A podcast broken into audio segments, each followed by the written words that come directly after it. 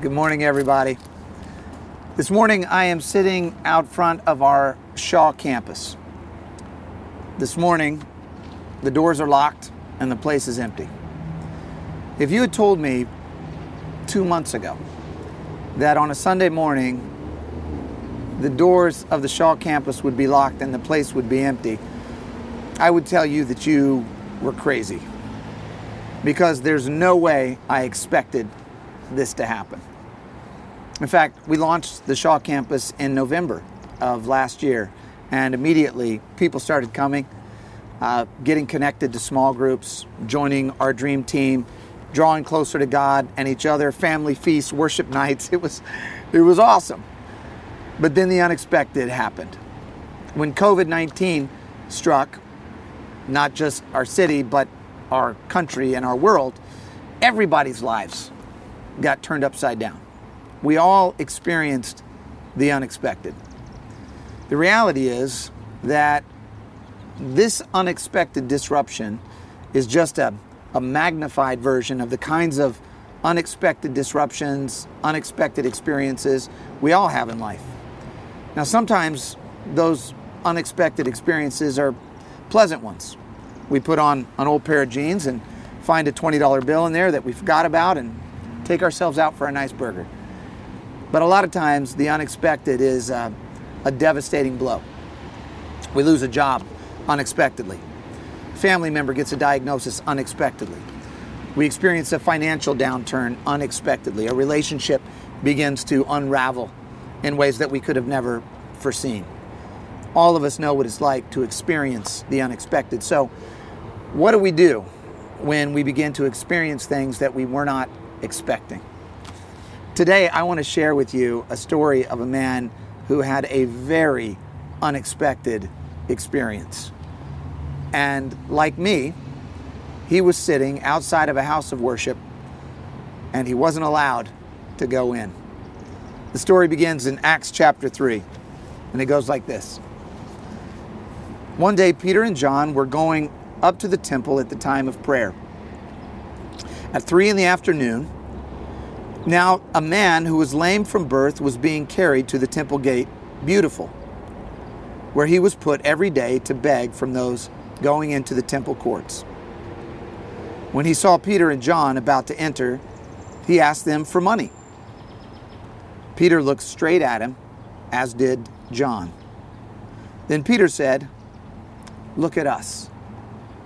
So the man gave them his attention, expecting to get something from them. Then Peter said, Silver or gold I do not have, but what I do have, I give to you. In the name of Jesus Christ of Nazareth, get up and walk. Today, I want to speak with you for just a few moments on the topic expect the unexpected.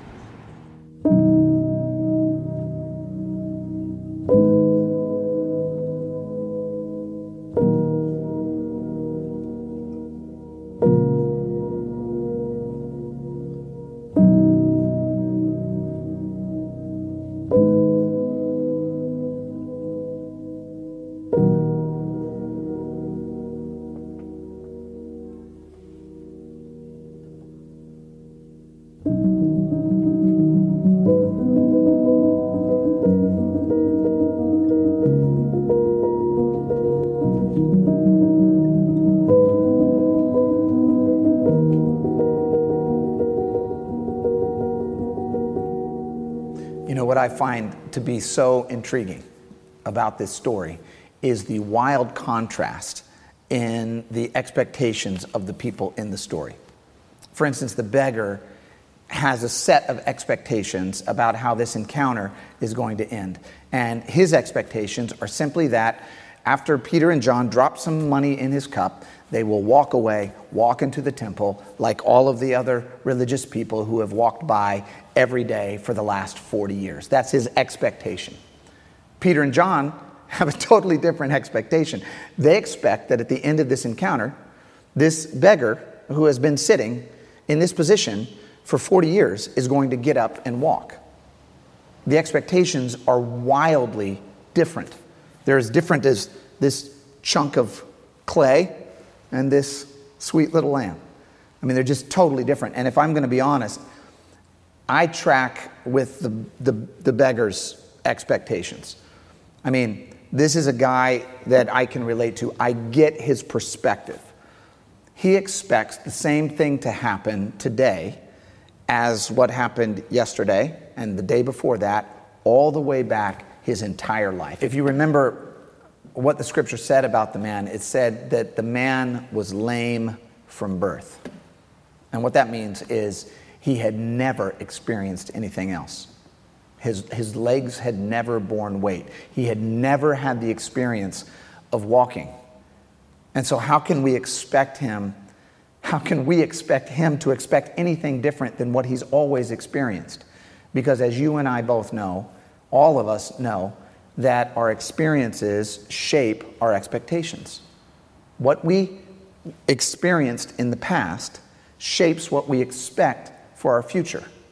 In our, in our minds, a chunk of clay was always a chunk of clay, and it's always going to be a chunk of clay.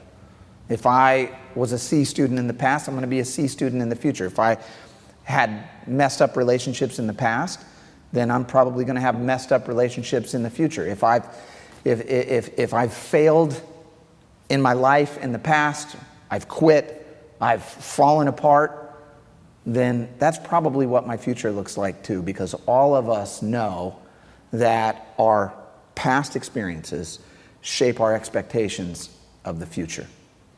And the thing is, the more we experience the same thing over and over and over again, then the more crystallized our expectations about the future become. If you remember in the scripture, it says that he was there every day every day for 40 years, same experience over and over and over again. They bring him to the gate, he holds out the cup, he begs, people put money in the cup, they take him home. That's his life. And if you've never experienced anything differently, then how can you expect your future to be different? If your past has always been the same, how can your future be any different? If, if all you've ever experienced in life is abuse, then how can you expect that you might experience true intimacy and tenderness? If all you've ever experienced in the past is betrayal, then how can you expect faithfulness? If all you've ever experienced in the past is depression and despair, then it's really hard to expect that you're going to experience joy because our past experiences shape our future expectations. This is, this is the way all of us anticipate what's going on. That's what was happening with this man at the gate. He was just expecting what was what had been happening his whole life. But let me ask you a question. What if God wants you to experience something different in the future than what you've experienced in the past? What if God wants you to experience an entirely different experience in the future than the kinds of experiences that you've had in the past? What if He does want you to experience joy? What if He does want you to experience wholeness? What if He does want you to experience true peace and love and health and vitality and strength and love? What if He wants that for you? And what if, because your expectations have become so crystallized that you almost can't let go of your expectations, even though God wants something different for you? He, he wants you to experience something different. You see, this is where it gets really tricky. This is where it gets deep. Because not only do our experiences shape our expectations, but over time, our expectations begin to shape our experiences what we expect to happen starts to happen.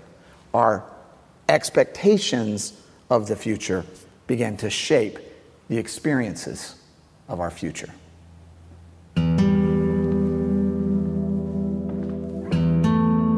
There's an ancient Greek myth about a sculptor, stone sculptor named Pygmalion. And Pygmalion sculpts this beautiful statue out of ivory of a woman. And the statue is so beautiful and so realistic that Pygmalion falls in love with her. He begins to talk with her. He begins to bring her uh, jewelry and, and beautiful seashells from the sea and songbirds. And he, he actually begins to expect that she will come to life.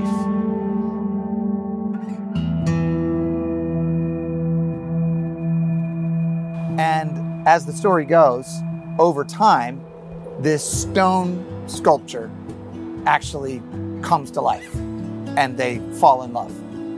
Now, you and I are probably not going to make a statue come to life, but the moral of the story is that our expectations in life sometimes end up shaping our experiences. You know this from your own experience. Uh, if you expect a certain outcome, if you expect to fail at something, for instance, a test or a date or a job interview, uh, if you expect to fail, then you get distracted. You're not focused on it. You don't work as hard on it. And the ultimate outcome is you're more likely to fail at it because your expectation affected, shaped the actual experience, right? It's called a self fulfilling prophecy. I wonder if the beggar's expectations about his life began to shape his experience. There were other people in Jerusalem that had disabilities uh, that didn't sit every day for 40 years at the edge of the temple and beg. But somehow, in the beggar's mind, his expectations ended up shaping the experience that he was having day after day, year after year. I wonder how many of us are being limited by our expectations for our life. I wonder how many of us uh, are expecting a certain outcome and we're actually creating the environment where that outcome is assured. It's a self fulfilling prophecy. I wonder how many of us would be willing to let go of some of our expectations for ourselves, to let go of some of the things that we anticipate and expect so that we might be able to experience something different. I wonder how many of us would allow our expectations to change so that our experience would change.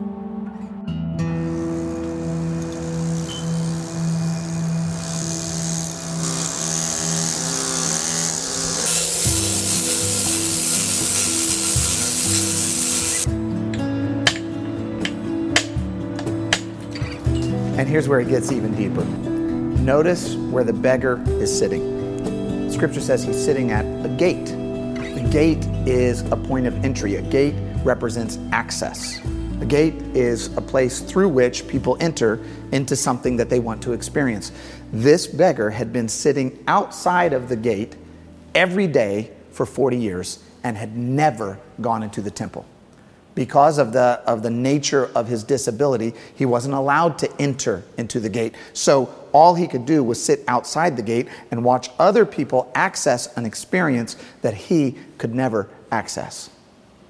I don't know if you've ever had the experience of watching other people experience things that you want to experience that you're not getting to experience, but everybody else is experiencing them.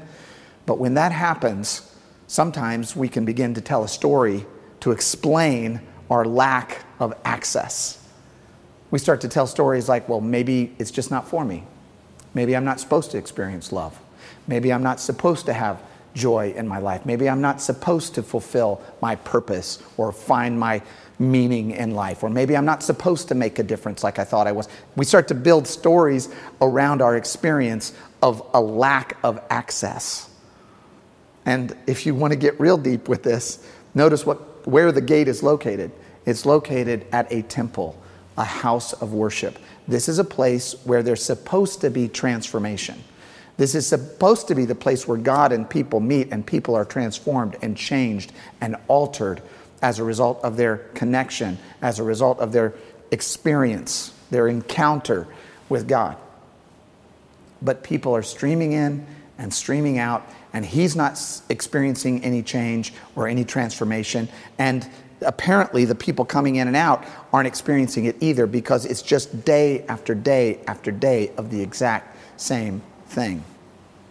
In fact, sometimes we can, we can build rhythms and routines around the stories that we tell ourselves until they actually become a sort of religion for us. Like this house of worship was a place of religion for people. And maybe he's even telling himself the theological story. Maybe God doesn't want me to have wholeness. I mean, after 40 years, maybe God doesn't want me to experience a, a peace in my life and joy and fullness in my life. Maybe that's not for me. But then something happens, something really unexpected happens. Peter and John walk towards the temple, they see the man, and you got to remember that Peter and John had just had an encounter with the risen Christ. So when you've had an encounter with the risen Christ, you begin to expect the unexpected. I'm sure they didn't expect Jesus to rise from the tomb, and after that happened, wow, you can start to expect the unexpected. They start coming towards him. He sees them, the scripture says. When he saw them coming, he asked them, the scripture says, for money. Now, you can't blame the guy. This is what he thought he needed. He asked them for what he expected, he asked them for what he believed he needed. A lot of times in our lives, we beg God, God, give me the thing I think I need. God, I, I, need, a, I, need, I need more money. I need a new job. I need to get married. I need to get unmarried. I need, I need a child. God, give me a child. God, get my child out of this house, right?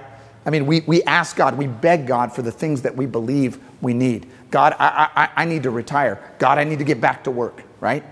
This is what the beggar did. He begged for the thing that he believed he needed. But something began to shift in his mind. Something began to shift in the moment because the scripture says that they looked straight at him and then they actually said to him, Look at us. You see, normally when people would come to this beggar, they didn't look straight at him and they certainly didn't say, Look at us. Normally, when people would come to this beggar, they would sort of look away or they would look to the side, or if they were going to throw some money at him, they might look at the cup. But a lot of times, people are, they want to help with the problem, but they don't really want to connect with the person behind the problem. They don't want to actually look directly in the eyes of the person with the problem. So this was new for him. So when he said, when they said to him, "Look at us," the scripture says that he gave them their attention, expecting to get something from them. So surely he was expecting to get what he wanted, what he believed he needed, a little bit of change in his cup. But they didn't want to give him some change in a cup. They wanted to give him complete transformation. So he's looking at them saying, money, Peter and John said, Listen, silver and gold we do not have. In other words, we're not going to give you what you think you need. So this is an immediate disappointment of his expectations because that's what he wants, that's what he believes he needs. And they say, Silver and gold, we're not going to give you. We're not going to give you what you think you need. But that which we have, we are going to give to you and then they said the most unexpected thing of all in the name of Jesus Christ of Nazareth, get up and walk. Now, this is the moment where expectations collide. The expectation for the beggar that things are going to be in the future exactly as they have been in the past, versus the expectation of Peter and John that everything in this man's life is about to change then there came a decision. And the decision is for the beggar which direction am I going to go? Am I going to exchange my expectations for these new expectations? Am I going to release? Am I going to let go of the experiences that I've had in the past? Am I going to let go of my expectations so that I can experience something new, a new encounter with God, a new experience that I've never experienced before? See, it's really hard to release our own expectations. It's hard to let go of some of the things that we've held on to in our life. In fact, the process is painful. For a rock to not remain a, a rock, for it to become a beautiful statue, that means some things have to be cut off. Some parts of it have to be broken off. Some things have to be chiseled, some things have to be carved out. And in our life, it's the same way. If we're going to experience the exceptional, we've got to let go of the expected. We've got to let go of some of the things that we expected and hoped for and dreamed for. We got to let go of some of the things that we thought we needed. We got to let go of some of the things that we begged God for so that we can experience what He expects for us and what He wants us to experience and what He wants us to encounter. We have to exchange our expectations for His expectations. And that's a difficult process. I wonder how many of us today are willing to let go of some of our own experiences and let go of some of our own expectations and let go of some of our own dreams and of our own aspirations and our own hopes and our own desires so that we can experience something new, so that we can experience an encounter with the risen Lord.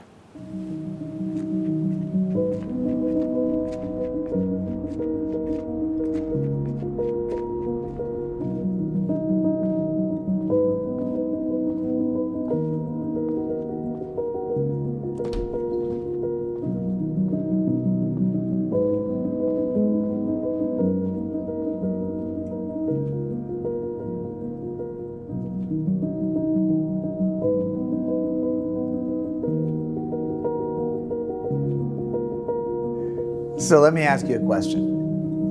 What do you think would have happened if the beggar had not released his expectations, held on to his expectations for some coins in his cup, and not received the experience that Peter and John wanted to give him? What do you think would have happened? I think what would have happened is he would have spent his life sitting outside the temple gate, begging for a few loose coins, begging for some change, instead of receiving an absolute life transformation. Because what the scripture tells us is, thankfully, it didn't end that way. What the scripture tells us is that Peter reached down, took him by the hand, pulled him to his feet, and instantly his feet and his ankles were made strong, and he began to walk. And the scripture said, for the first time in his life, he entered into the temple courts walking and leaping and praising God. Why? Because he released his expectations for what were supposed to happen, what he thought was going to happen based on his 40 years of experience. And he received an encounter, he experienced an encounter with the risen Christ. So here's my challenge to you, my invitation to you today.